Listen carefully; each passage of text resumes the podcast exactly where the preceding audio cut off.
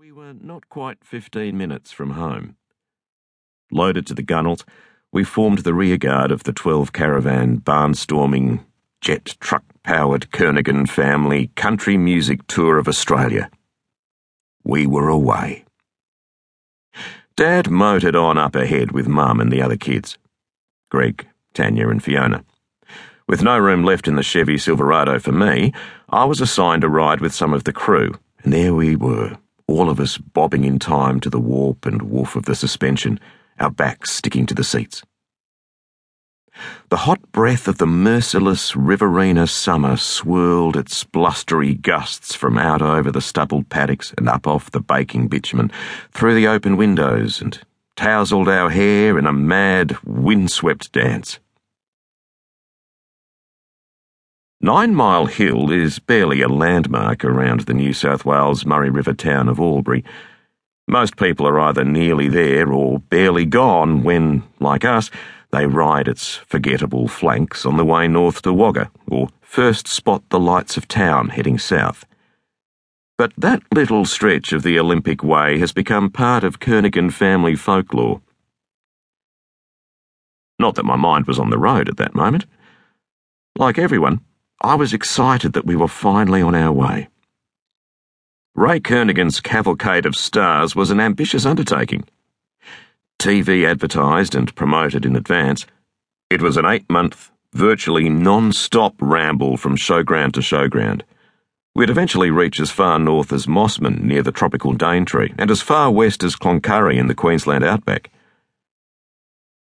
Like the tarps, tents, and trappings, the talent was locked and loaded. Of course, Dad was the star of the show. Ray Kernaghan, the multi gold award winning star of country music. It was a family affair, and we all had special titles. I may have been musical director, sound man, and roadie, but for 30 minutes every show I was the dynamic Lee Kernaghan. My sister was Tanya Kernaghan, the sweetheart of country music. Our drummer, my brother Greg, was Mr. Beat. Special guests included Julie Perry, Australia's Miss Truck and Music, and Eureka Smith as the man in black, Johnny Cash. It was all backed up by the Jet Set Country Band. Everyone was pitching in, not just to entertain, but to lug and haul, set up, and pack away. We even had our own school teacher for the tribe of kids that was along for the tour. For many, Perhaps the biggest draw card in Dad's cavalcade was Waltzing Matilda, the jet powered, fastest truck on earth, officially clocked in the back blocks of Victoria doing 330 kilometres per hour over the flying mile. I was nearly 18 and had a front row seat for the next unpredictable chapter of my adventure in music and showbiz, rolling my way down Nine Mile Hill. At first, it seemed like we were swerving to miss a pothole. Perhaps that's how it began. I glanced across to see our driver snap a little straighter in the driver's seat and slap both hands more firmly on the wheel. The swerve became a side to side drift, with each arc becoming more violent until it all shifted into that surreal, out of control, happened really quickly slow motion which seems to accompany high speed mishaps. The tank slapping became more violent, and the caravan flipped wrenching the vehicle into the verge, spitting dust and gravel as we left the road, still careering ahead, but feeling a slow and unstoppable tilting of the cab.